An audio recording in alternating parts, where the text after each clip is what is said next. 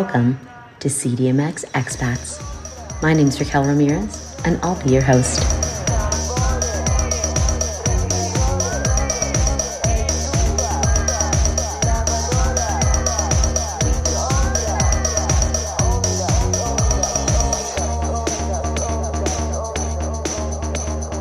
Welcome, welcome, welcome to the very first episode of CDMX Expats. My name is Raquel Ramirez, and I will be your gracious host straight from Mexico City. Today's guest is my friend Max Radwin, who is a journalist who's been living here in Mexico City for about the last six months. We talk about socializing during a pandemic, the surprising safety levels in the city, cultural density, the rain, accessibility, and some Mexico City gangs. He's got some pretty cool stories there. Thanks for tuning in. I hope you enjoyed the episode. Just keep in mind, this is my very first time ever interviewing someone for a podcast, and I was completely nervous. So, next one, tequila shots before. Kidding. Mostly. All right. Hope you enjoyed the episode.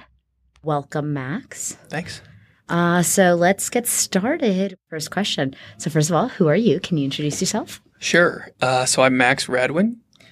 I am from uh, Ypsilanti, Michigan, which is about 20 minutes outside of Ann Arbor, Michigan. If I do the hand thing, you know, I'm talking about like southeast. You never seen the hand thing before? No, this that? is Michigan people hold up their hand and they point to where they're from. Anyway, southeast Michigan. That's where you've never heard of that. I know. Anyway, that's where I'm from. Uh, I'm 28. Just like Thursday Night Social Club. yeah, Uh, pretty much. What brought you? What brought you to Mexico City? That's the funny thing about Thursday Night Social Club is that every conversation begins the same and it reaches that point where you're like, okay, we've already shared everything. So now we have to have a real conversation and you try to latch onto the because they're like, oh, I don't have anything in common with you, and then you move on to the next person, and you have the same. Where are you from, and what are you? Why are you here? And how long are you here? Um, so, and and the thing is that I, uh, now this is probably t- this is probably not good for the podcast, but like if someone's here for a week, I'm like, all right, I gotta I gotta move on because I'm here for a long time, you know. um, but anyway, no. So I, um, Well, I mean, on that topic, how long have you been here? How long are you going to be here for? so I arrived in January. Okay. It was uh, end of January. It was uh, like you know middle of the pandemic still, or I was at least very much in the pandemic mindset. We were in red in January, so when I arrived, I had kind of been back and forth from uh, the U.S. and Guatemala, which is where I lived previously, um, and I was staying with my parents in Ypsilanti.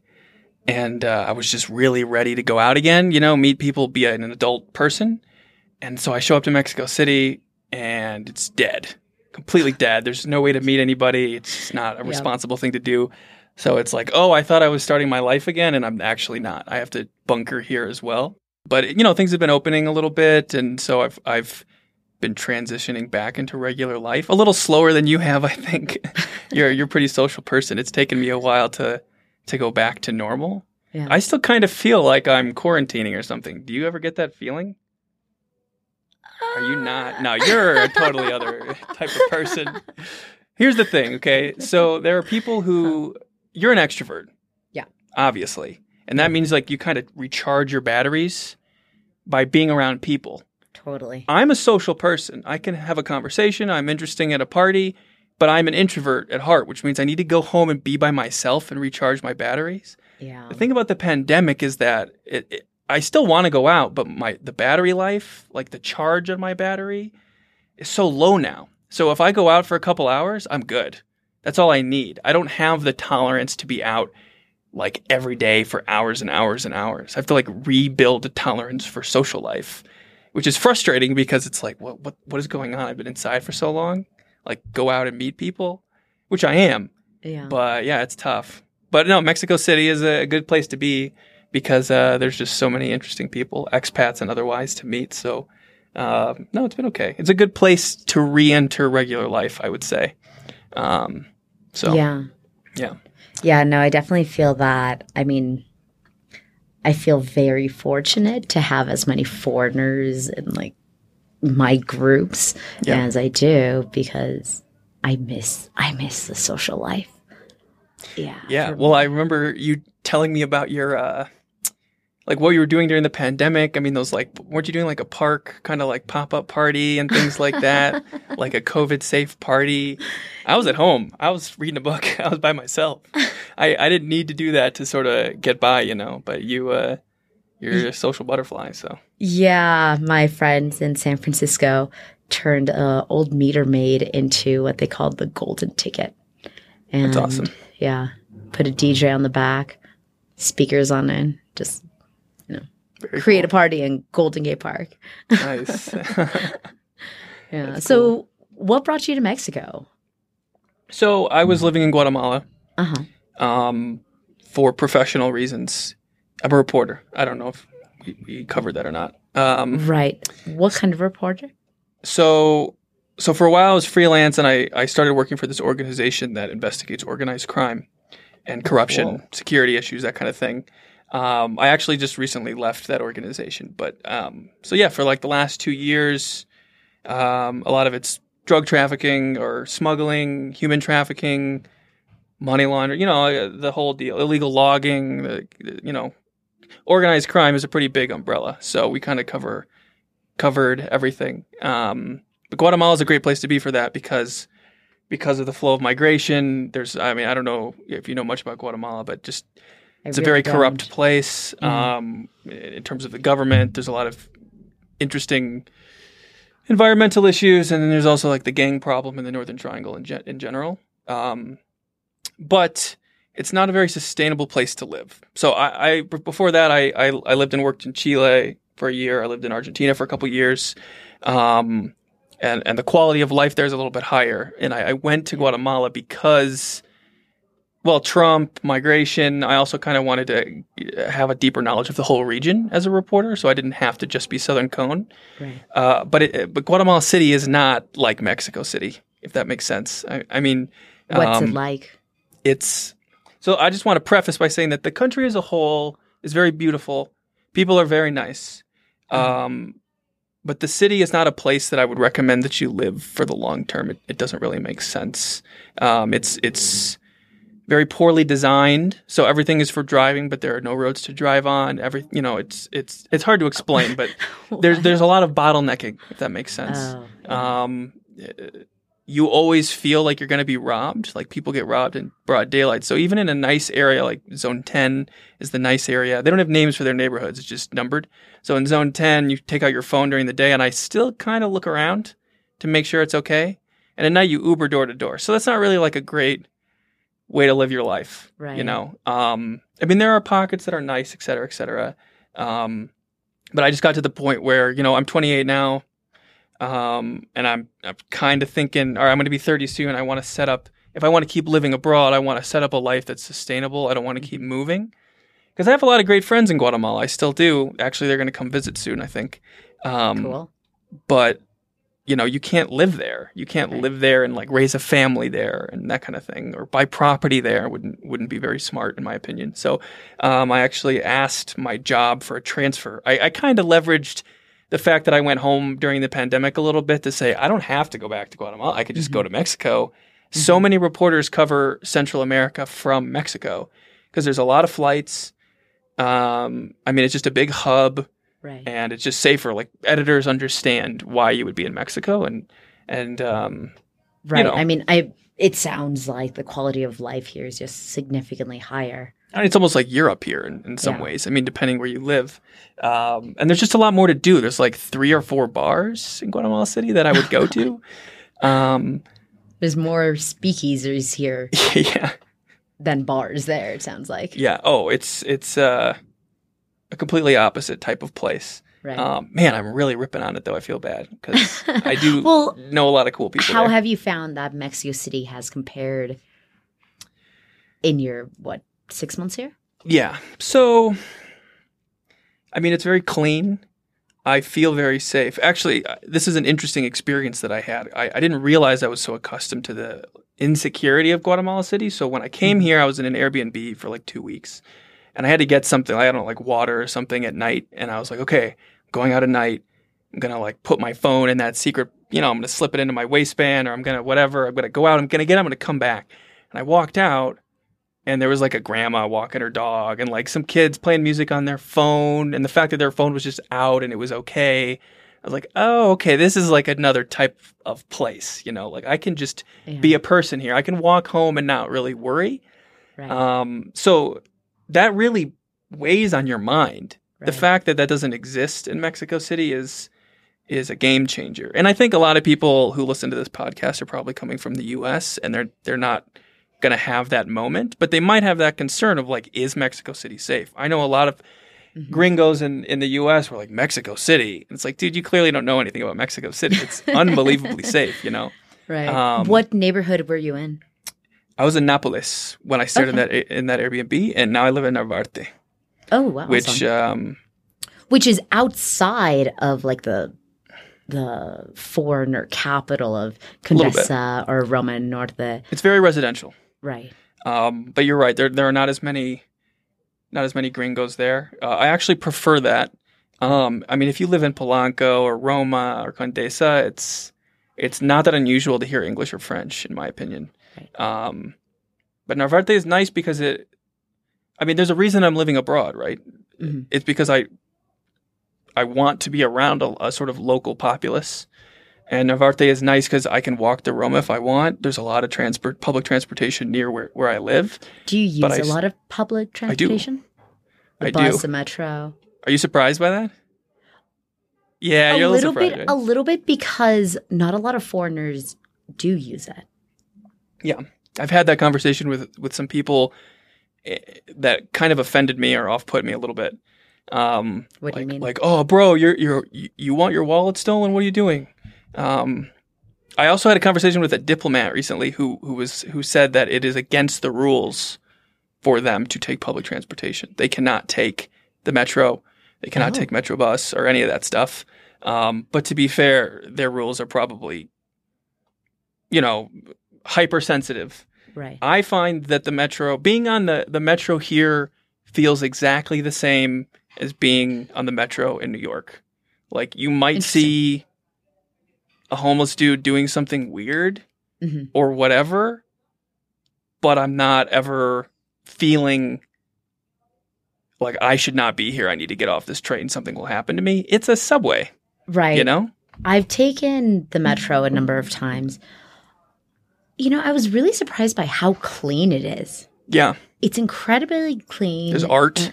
Yeah, there's you know? art everywhere. There's a whole section for women and children. Yeah. Well, that that's problematic. That's like good and bad. But it's Sure, but the fact that that exists uh is kind of a nice safety feature, right? Yeah. Um the If pink seats in the back. if if as a woman you feel a little nervous about going on the metro, you just take the women's section, yeah. right? Yeah, for sure. Um, it's also a great way to know the city because I Ubered everywhere the first month and a half, hmm and it occurred to me that I just did not understand how things connected. Yeah. Like I'd always go to Parque Mexico, but if you asked me to walk to Parque Mexico or where it really was, I, don't know. The Uber takes me there. So Yeah. the the subway. Uber away. Exactly. Everything's just sort of put my head in my phone and look up 15 minutes later and I'm at that place now. That's that's not really a, a good way of knowing the city. So I would say Metro, Metro Bus, and Ecobici, which I have not done yet, but that seems to be the ideal way of really getting to know a place. That was my next question was are you biking around either using Ecobici or um, Dezba? I think there's a couple Dezba, I don't know what that is. Yeah, so it's another one. It's not city sponsored. Instead, it's um, I think it's actually sponsored by Mastercard. All right. But their bikes idea, are though. just all over the place, and it's like one peso a minute, I think. yeah, I mean that's good. yeah. Um, I mean, I want to do that. In my mind, I'm doing that, but I'm just too lazy to. If I have to go somewhere, I don't want to show up sweaty. To be honest, like I could have biked here, and I would have been like, "Hey, all right, let's do it." Like I don't want that either. So give and Yeah. take. Yeah. Depends what you're doing. I would recommend it in general, though. Yeah. I would recommend it. I've got um annual subscription. It cost me like $25 or something like that. Nice. And I'm really fortunate that I have the Ecobici docks right in front of my apartment. So when I'm going around Condesa, half the time it's like a five minute Uber or a five minute bike ride. Might as well take a bike. Have you ever encountered a situation where you're like, damn, there's no place to park this bike? There's always a station? There's usually a station. Okay. Yeah. Well, that's good. Yeah. That would be my big concern. The only thing is, once you get out of like kind of the main areas, if you get into Benito Juarez, uh-huh. where my grandfather has an apartment, I've ridden a bike out there and there are no stations out there. So what do you do? You just hold on to it until. Yeah, and be quick. But there's also Dezba, which is very similar, except there's not docks. Okay. You just drop it off. Are they sponsoring the show? They're not. Dezba. They should. hey, Dezba. Brought to you by. Yeah. Maybe next time. Yeah, exactly. Yeah. What have you found most surprising about Mexico City? I mean, I guess there's a bunch of little things. It's not like I was. I I, I kind of already talked about the it being so safe, um, and developed, and I guess culturally, I'm surprised by how great it is. What I do don't know. People tell you, "Oh, there's so much to do," but they kind of they say that about Cleveland. You know, I mean, I, I don't know how much to believe it. Um, so just to kind of walk around and be like, "What? This street also is cool," and then go to the, and this one also has a cool set of restaurants. You know, it's Yeah. you can be in a city for uh, like a week or two and and get a sense of like, oh, if I lived here, this is where I would go out. This is the cool area to go. Um, or it's usually like, oh, we don't want to go here, or do we want to go here? Like option A or B. Yeah. But do in Mexico City, it's like- downtown or Right. this other area. Yeah. Yeah. Here, it's like there's like 50 different places you could go that are all cool. And I mean, you could probably keep pushing deeper and deeper into the local culture and find more and more interesting places to go. Yeah. Like I have a little taco place that I go to with my friend every Friday, and it's like our taco place, and it's great. It's cheap. It's great. It, like like a legitimate culinary experience. Yeah. But it's also not particularly special. It's just another taco place that we happen to like. Yeah. There's probably like 12 others just like it or more. I don't know, 15, 20. And this is Um, one by your apartment. Yeah, it's a Narvarte, which is not a place that I think Yeah. people would necessarily go, but it's it's like a, a good taco experience, so to speak. That's one thing that I really love about Mexico City is the amount of amazing food here. Yeah. Well, I think people just go right to the tacos Right. or to the. Me- My brother is a, a chef, or more more so a baker in New York, um, and so he runs a kitchen, and he's always, frankly, giving me shit about my cooking. But uh, you know, I keep telling him like Mexico City has all this great stuff. I don't think he understands that it's kind of like New York. You know, you're gonna get top of the line Yeah. stuff. You're gonna get experimental stuff. Yeah. Like you could like the best Vietnamese food and the best Korean food I've ever had were both here in this city. You know? So Wait, the best Vietnamese food. I think it was Vietnamese, yeah. I'm pretty sure, yeah. Yeah, it was Vietnamese. Yeah. I mean Was the Korean food in Zona Rosa? I haven't been to Zona Rosa still. Oh, I don't think. Where what is that? Zona Rosa is like Koreatown and the whole gay area. Right. So it's in Juarez, um, maybe about Oh. 10 minutes from here. We're in Condesa right now. Maybe I have been there then. Mm-hmm. I don't know. It was popping off for Pride. Really? oh, yeah. Oh, yeah. Uh, people were posting videos and pictures of like people dancing on top of cars, like in the streets, waving flags. That's cool. It was just next level. That's awesome. Yeah. Well, that's another bonus I would say is that it's a very progressive city. I don't know. It wasn't a surprise to me, but um, people might find it surprising that, that Right. Because I mean, Mexico's a Mexico's conservative. very Catholic. Yeah. If you go out into the campo, you're going to find people who have very uh, antiquated thinking, you know. Mm-hmm. Um, but in Mexico City, I don't know. I mean, in any given day, how many gay couples do I see walking down the street holding hands? Yeah. You know, it's like a very common thing to see. I don't think I've ever encountered more trans people in my life. I see trans people all the time in Narvarte and Roma, all over the place. um, which is cool because, I mean, I, I I'm not transphobic or homophobic in any way. Yeah. Um, but I also don't see a lot of trans people. It's about representation a little bit, right? Like if you don't Yeah. see them in movies, Yeah. it's like they're not there.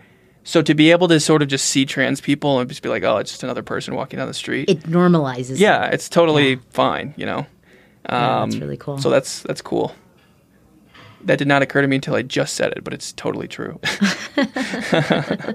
That's awesome. Well, what's been your favorite thing about Mexico City so far? so I have a cool story about going to Tepito and interviewing those guys. I don't know if you want to talk about that. Ooh, Um, Topito. I have a boring answer about literature too. I can do, which is just. Well, give me both. I mean, I guess this goes back to the cultural stuff, but it's a very literary city. There's a ton of bookstores. Yeah. Um, there are a lot of cafes where famous writers have written, and so you feel kind of really in touch with that. And I'm a writer, a, Yeah. a creative writer. Journalism is sort of my day job, and it, it, it bolsters the, the creative activities that I do in the evening. Um, and so, well, again, in Guatemala City, sorry to keep repeating Guatemala City, but if you're not surrounded by a place that cares about those things, it's a lot harder to be creative. Um, here, I mean, uh, there's so many cafes. There's so many. It's almost like the city wants you to be creative, you know. Yeah. And there's I, I don't know how many museums, how many galleries. So before COVID, I know the number was right around 150 museums. Mexico That's wild. City, yeah, Mexico City has the most museums out of any city in the world. I thought it was London. Either way, Um, I think they were usually neck and neck. It was like London, Paris, and Mexico City. I haven't been to many. Partly because a lot of them have been closed. Right. Now they're opening. Um, but Yeah, they're also good museums. Hopefully, a lot of them survive yeah. because there's a lot of like micro museums that you know specialize in like very random small things Mm-hmm. like like um ancient toys What? yeah. Where's that? uh, we can look it up on google Okay. but yeah i mean there's there's all sorts of cool museums i went to this torture museum in centro uh, they don't let you take in pictures it's great and horrifying Question though, is it sort of sensationalistic? Look at all this crazy stuff, or is it more like here's the history of torture in Mexico? Either one is fine. This one's like here's a history of torture devices throughout history, Okay. All right. like around the world. oh, okay. Yeah, Gotcha. yeah, but lots of museums, lots of art museums. Uh, the Soumaya is incredible. Tamayo is awesome. What's your favorite? Mm, Probably Soumaya. I haven't been to that one. What, what's Oh God, is it I, art? Yes, it's art from around the world. The top floor is probably my favorite. It's the most impressive. Just this huge collection of marble statues from around the world. Uh, Carlos Slim, who is, I believe, the richest man in Mexico, owns the museum. And I'm pretty sure it's like his private collection. It's also just a beautiful, beautiful building. It's like covered in these like metal scales and it's got this really cool shape. It's almost like um What shape would you? I can't. It's sort of like an hourglass, but not quite. kind of, yeah. You know, it's it's pretty cool to look at. Yeah. I've walked by it a lot of times. I think one thing that is sort of preventing me from going to museums, and I don't know if you feel this way, is that uh, when I go to a museum and I don't know anything about the art beforehand, I don't get a lot out of it. You know, so you know there are some periods of art that I've studied or know a little bit more about. So if I go like European art, I can go and appreciate it and understand it and stand for a while. I don't know that much about Mexican art. So, and I understand that Soumaya is international, so I don't really have an excuse. But my mindset has sort of been like, I got to study up before I go. Otherwise, I'm just going to be reading plaques in a semi lit room all afternoon. I mean, maybe, but my take on museums is I want to spark my interest. If I don't know anything about this art, I'm probably not going to get super interested by just by you know reading some articles on it. Um, going and like see it in person, um, can be really a, a cool way to good point. decide what you want to, you know, research more, what you want to, what piques your interest. That is a super good debunking of what I said because I feel like it requires two trips. Like first you go and you're like, I don't know any of this, but I like that one. Yeah. Who is it? I'll write it in my phone and then I'll read about it and I'll come Yeah. back.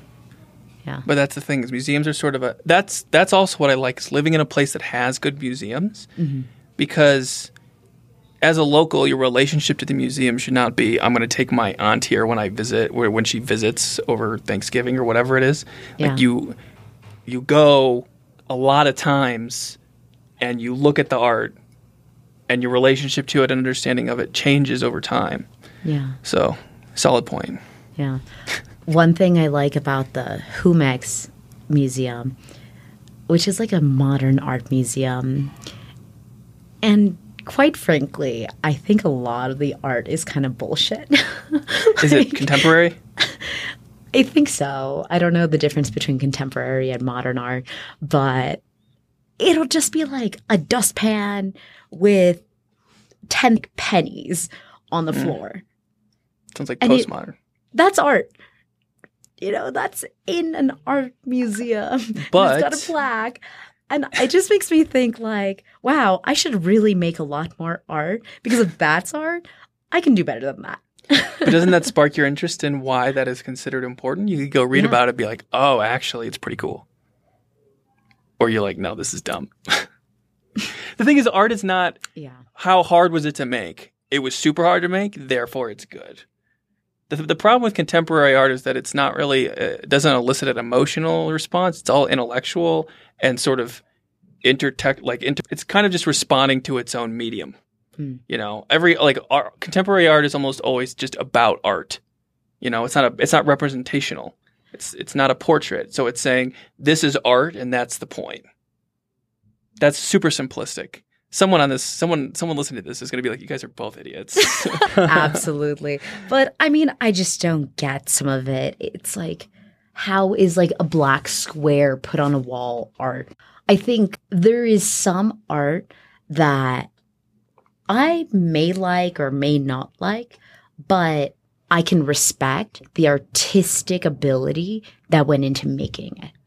yeah, I find I just find it a lot harder to respect art that just feels lazy.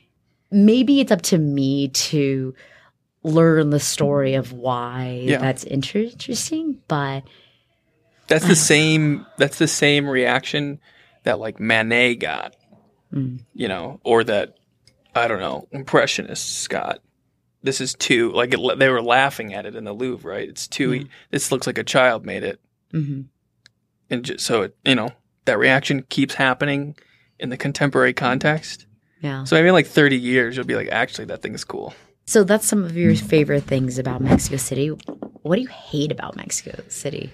Or like what's the worst thing if you don't hate something specifically? Yeah. I don't have a lot of hatred, but um, again, I think it's the little things. Uh, so I don't think it's coming across the audio, but there's like a thunderstorm going on outside, and I I've been told that it's pretty normal that it rains that much, and I've been caught in the rain like pretty frequently.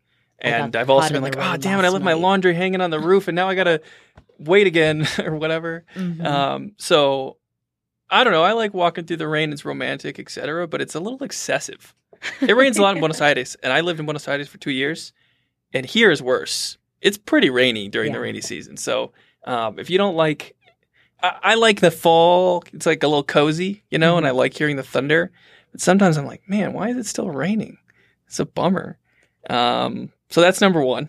Okay. Uh, I guess just because I can hear the thunder. Can you hear it?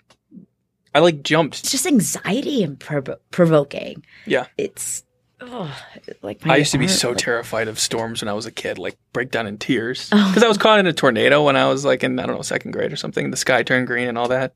Oh Jesus. Michigan, Michigan problems. But uh, no, it's also weird is that I've never thunder- dealt with in California. You've never had one? No, you guys I have mean, all it- the other stuff. It would sprinkle, and people would freak out and be like, "We can't drive." Yeah. two hours. Same with snow. If you guys ever get backups. snow, it's like close the schools, Oh, right? it it doesn't snow. I don't think. Maybe I'm thinking of like Texas, someplace like that. Yeah, I think maybe it snowed like once in the last fifty years or something. Some Okay. freak. Well, Storm. in any case.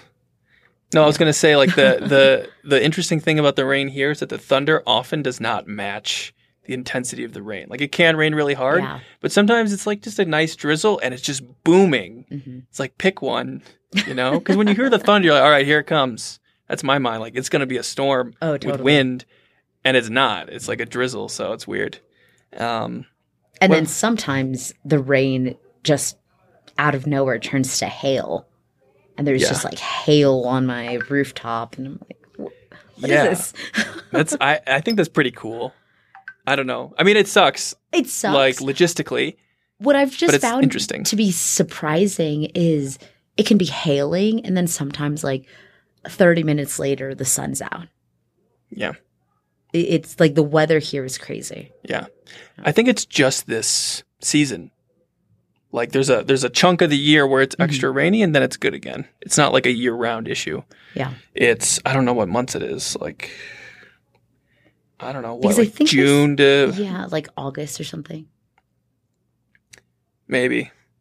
I've kind of lost track of time. It's a, a decent chunk of the middle Yeah. of the year, I would say, where it's pretty rainy slash haily. Well, I guess we'll find out soon enough, right? Yeah. I do like that it's, and that's another surprising thing that I think people should know is that it's not super hot. Yeah. I mean, I guess I've only been here for six months. I'm not an expert on this. It could get really bad. But so far, I don't know. You can go out in a light jacket. I'm wearing Mhm. jeans right now and a, and a t shirt, and I'm comfy. Yeah. And I kind of prefer that. Like at night, it can drop to as low as, like, I would say low 50s. Yeah. And then during the day, like 70s. What Yeah. did you say? I don't think it's been like in the 90s or something. No, I think the hottest days I've experienced were maybe like mid 80s. Yeah. And that It's was because we're, quote unquote hot. that's a Mexico City specific Yeah. climate. Like Yeah. that's not the case elsewhere. I will say that in November when I got here, it was freezing. I had like two heaters in my room. and, like, Really? double blankets. But I also get colds easily. So, Double heater cold? That's pretty cold. I mean, I still sleep with a heater every night. Wow. Really? yeah. Is that like your apartment being all glass ish kind of an issue or? No, it's a me being a weather pansy Okay. issue. I like the cold. Maybe it's a Michigan thing, but um what do you feel about the sounds? oh, like the noise of the city? Yeah, and like all the calls, like Oh, like the the Fierro Viejo and all that Mhm. stuff. the Yeah. gas guy and the That stuff's kind of funny to me. I don't know. You're kind of you're gonna get that anywhere you live in Latin America. I think is like the market sounds Yeah. or the that kind of thing. I, maybe it's a little heavier in Mexico City. Um, I I like it. I I like to be engaged with the city. Otherwise, I would live in the countryside where it's dead silent. I, I like to feel the city a little bit like that. yeah. But it's also nice that I live on a decently quiet street because it can get old. I have lived on like a main boulevard before, and it is not really worth it. You know, it's too crazy. So um, I don't I don't find that it's and maybe it's the construction of my apartment, but I don't have a problem with like sounds, you know, keeping me awake or getting in my way. I know people complain of like, oh, I was on the phone and the Fierro Viejo person came by and it was I had to explain or whatever. It Mexicans do, not to generalize, but Mexicans do like play music loudly late at night. I actually texted my landlord like, "Is there any chance you could tell the neighbors to turn this music down?" And he was like, "It's Mexico. I don't have to. They're not gonna. You learn to live with it though. Yeah. It, like it, it becomes background noise very quickly. Yeah. And I feel like I don't experience that in Condesa, maybe because it's so many foreigners. and it's also a different. I'm trying not to sound. I don't know how to say this. It's a different type of people, Mm. if that makes Yeah. sense.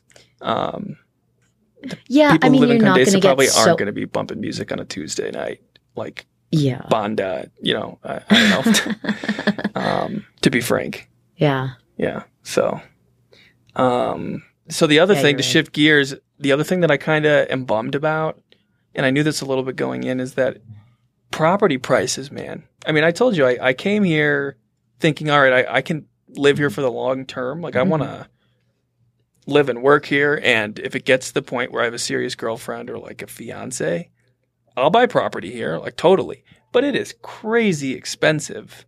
Really? yeah. Dude, your apartment well, my apartment is is, well located Yes, and it's very in- nice. It's it's very nice. It's three stories. It's But for the in- price of that apartment, you could buy like a six bedroom house in the Midwest. It's not even I- worth it. yeah, I mean, you can buy a six bed six bedroom house in the state of Mexico, twenty minutes Right. away from here. But you gotta. The thing is, you kind of gotta pick and choose. I guess I'm not very clear on are there other places worth living in the long term. You know, I don't know if I would live in Narvarte with a family. Other cities or other neighborhoods. I have to personally do more uh, research about if there are places further away Mhm. from this bubble that we live in that are worth living in, if that makes sense. Right. Um, because I feel like I'm low key bashing Condesa or whatever. I, it's very nice. I love it. I come here all the time. I just Right. don't live here so that I don't have to only live in the bubble. Right. But if I'm going to buy property, I might as well buy it in the bubble, right? and it's too expensive. It's unreal expensive. Well, so Not really. I don't know that. I don't know that if you were going to live here long term, you would need to live in Condesa. I guess that's my point. Is I, I have to do more research about if there are other places that are worth living. I just went to Las Lomas, I think it's called, up in Santa Fe Oh, for the yeah. first time. Really nice. Super nice out there. Less interesting. I mean, there's not like as much to do. It's it's Mhm. more suburban. Yeah. Um, but you know, it it is an option. And and my friend he told me that there's uh some some places near Yeah, Santa, F- Santa Fe is another big one. It's far, It's a little far, maybe about 20 minutes. but it's also a little. uh No, it's more than twenty. Really? Yeah, I, I just did it and it was like 35 minutes. Hmm. Um, but I guess that's not terrible. Could be worse. Yeah. Um, I mean, you would have to drive.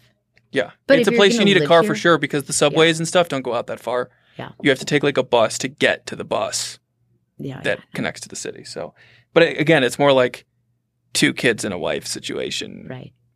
that kind of thing. Um, but no, apparently in Coyoacan and a little further south, there are some nice neighborhoods. hmm Um, it just depends how bougie you want your life to be, I think. um, yeah. and- Do you want to live in Europe, basically? yeah, Which is like Condesa and Roma and Polanco. right. Or do you want to live in areas that feel more like Mexico? Yeah. Yeah. I, I, think, think like, because I live on my own, I'm just a single guy in his Yeah. late 20s. I'm willing to sort of live in places and go to places that I probably wouldn't live with a family, if that makes sense. So I, I Right. I'm sort of trying to have my cake and eat it too, you know. well, maybe you um, just need to hang out with more Mexican families. Also that. see where I mean, see where they would recommend, you know, um, like find people who have kids or you know have lived here for a long time and find out where they would live, um, because Yeah. for the most part, they're not going to Condesa or Roma. For the, Some, but not really. Yeah. yeah, I mean, um, maybe some of the foreigners. I got to get a girlfriend first, though. So we'll do that, and then we'll deal with that the housing. I just I tend to think very far ahead. Yeah, I mean, I almost moved to Colombia instead. I was considering Panama. Um, as a journalist, those are sort of well, not Panama, but Colombia is another big hub. uh huh. But and it's much cheaper there actually. Um, but I chose Mexico more for Cost of living. cost of living is cheaper there Yeah. for sure. I mean, I, the the rent here is not. It is cheaper compared mm-hmm. to the U.S. But in a Latin American context, it is not especially cheap. right. and that goes doubly so for actually purchasing property. I would say in Mexico City, you can you can probably purchase property elsewhere.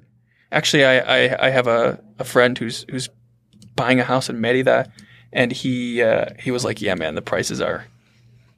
Nothing compared to like your your small apartment or whatever would get you you know a big house in Merida. So Right. Well, Mexico City is kind of like the New York of all of Latin America, right? So it's going to be one of the most expensive areas, right, right?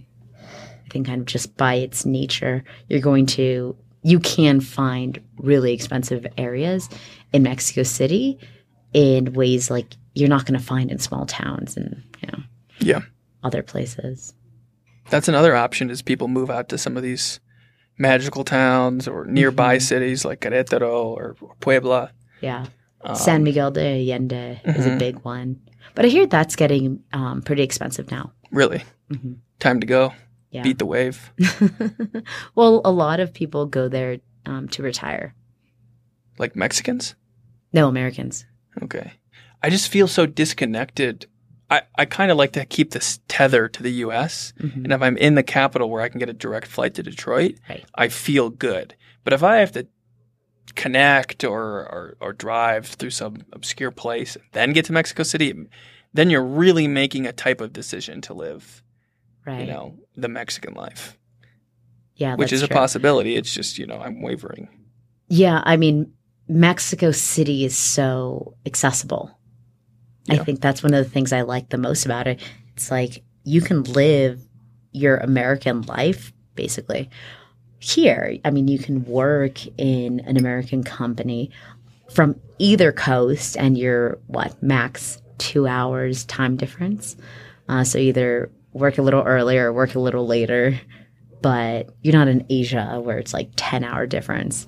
Um, it's cheap, and you can fly here or you can fly back for a weekend. Right. It's so easy. Yep.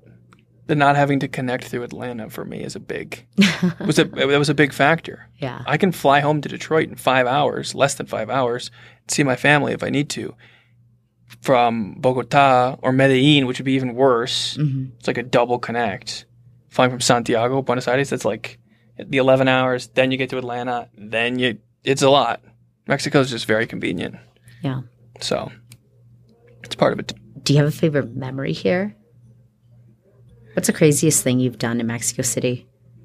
I can tell my Tepito story. Is that Ooh. you want me to tell my Tepito Yeah. story? So first, explain what Tepito is so anyone who doesn't Tepito is a is a neighborhood in Mexico City that is I think it's like northeast of Centro, like the historic center, and it is kind of notoriously the the most dangerous Mhm. neighborhood. It's also the home base of Union Tepito, which is the the gang.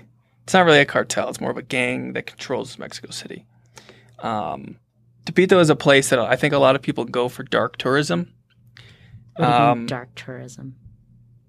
dark tourism is like purposely going somewhere dangerous or risky to, Mm. to see what it's like, which I find slightly problematic because that's somebody's neighborhood, man. And you're going there like, like there's all these shitty YouTube videos of people being like, I'm in Tepito. And they're all like, I don't know. Um, it seems like a stupid flex that doesn't actually engage with the culture or the people. But um, I went there for work to interview Union, and it was kind of a bonkers experience because I mean you can go there and you can see they, the the big thing about Tepito is that it has like a very large market, Uh-huh. um, and it's just full Like of contraband. Yeah, it's a street market. It's covered. It's it's everything there is contraband from like China and elsewhere. Um, you can get like medicine. You can get weird food. You can get a haircut. You can get. I mean, it, it's it's not that different from a lot of rougher markets in Latin America. Okay. I think it was just interesting for me because I had spoken to Union about how they obtained their goods, if that makes sense. So, like uh, what kind of goods? I mean, they uh, clothes, shoes, Okay. jewelry, medicine. Um, I mean, they told me um, they were trying to figure out how to leverage the the pandemic, um, and, And it, it wasn't really worth it for them to rob vaccine transport trucks because they're very well protected. But it it did interest them, sort of like um, preying on preying on people who are worried about their health, selling them a lot of bullshit medicine or false vaccines. Which I'm not saying Union does that, but they had they had considered it. They had talked about it. Um, no, but so they would, why would they do something like that? Like, what would be in it for them? The money, everything for Oh, them like is just selling Yeah, yeah. fake vaccines. everything they do is is financially motivated. Yeah. Um, so they don't uh, they deal drugs. They don't traffic drugs. Um, difference, difference? being so trafficking would be more like the international movement or transnational movement Mm-hmm. of drugs. So they're not like the Jalisco cartel or something like that, or or I don't know the Northeast cartel moving cocaine or fentanyl into the U.S. Mm-hmm. They're they're mostly a Mexico City based organization, and they do extortion. So they, you know, go restaurant to restaurant, bar to bar, and other, any establishment that makes money. It could be a gym, it could be a club. It doesn't really matter. And they say like, so listen, the situation is, we'll protect you for this amount of money, and uh, and then you will be protected. And if you don't, well, listen, we're union, so we're gonna, you know, if you say no, they like, you know, they kidnap your mom or whatever. Oh, Um, so they told me some of those stories. It's interesting, and and one of the things that they told me that I thought was like you don't think about it, but the pandemic had affected their business as well because if, if businesses are closing, then they don't have as many people to extort. oh, yeah. So they were losing money as well. Um, you know, they talked a little bit about uh, engaging with the Jalisco cartel, which is like the large cartel in Mexico right now, and it's expanding the most rapidly and the most aggressively, and is giving the government the biggest problems. They're relying on them a little bit for obtaining arms and things like that. The fact that that, that relationship exists. I don't know how uh, mutually beneficial it is, but it's frightening if Jalisco arrives in Mexico City. I don't think there's a concern. I don't want to scare listeners. I, I don't think that's going to happen. But uh, there's a lot of interesting like moving parts. It talks about there's a I don't know if you know like uh, I think it's called anti union or fuerza anti union. So it's basically the it's like know a how to explain it. It's like um, union is the gang, okay. and this happens a lot in Mexico. There's like a gang or a cartel, and they terrorize an area, and then the citizens are like, "This sucks. Let's band together and take back our community." But to do that, you have to take control over those criminal activities, and then they end up becoming their own criminal group. So there's just sort of like this spiral of people being like, "We're going to defend our community, but really we're going to slowly descend into evil as well." So there's like an anti-union that for years has sort of combated Union Tepito, and there's a bunch of other like little gangs in Mexico City, but Union is the big one. And I mean, they they extort in Polanco, they extort in Condesa, they extort in Centro Histórico. They're everywhere, which is interesting because it's not like you feel their criminal presence as you walk down the street, but it doesn't mean that they don't stop over here and collect their fee. You know? Yeah, you So- really don't. I feel like walking around Condesa, um, the only people who seem who feel like they're going to extort you are police. Yeah, I mean, I think that is that's important for listeners to know is that I don't really think, and I guess it's not impossible, but the chances of you being robbed by like a delinquent on the street is not very high. Yeah, But you will probably at some point, living here in the long term, be hustled by a cop. Yeah, Um, like uh, like Jalisco, big cartels and all that stuff has nothing to do with your life in Mexico City. They're, they don't give a shit about you, and neither does Union. I mean, they just want to collect their fees and do their thing.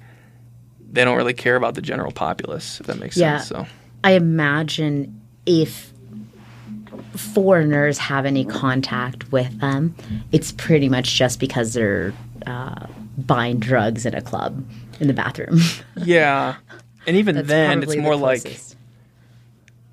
Well, they what they do is they well they take they take women from other countries and traffic them here, or they take advantage of poor women here, and they say they go to the club and they say and part of the extortion agreement is that you let these prostitutes sell drugs in our clubs, and you turn the you turn the other way, and that's just how it is.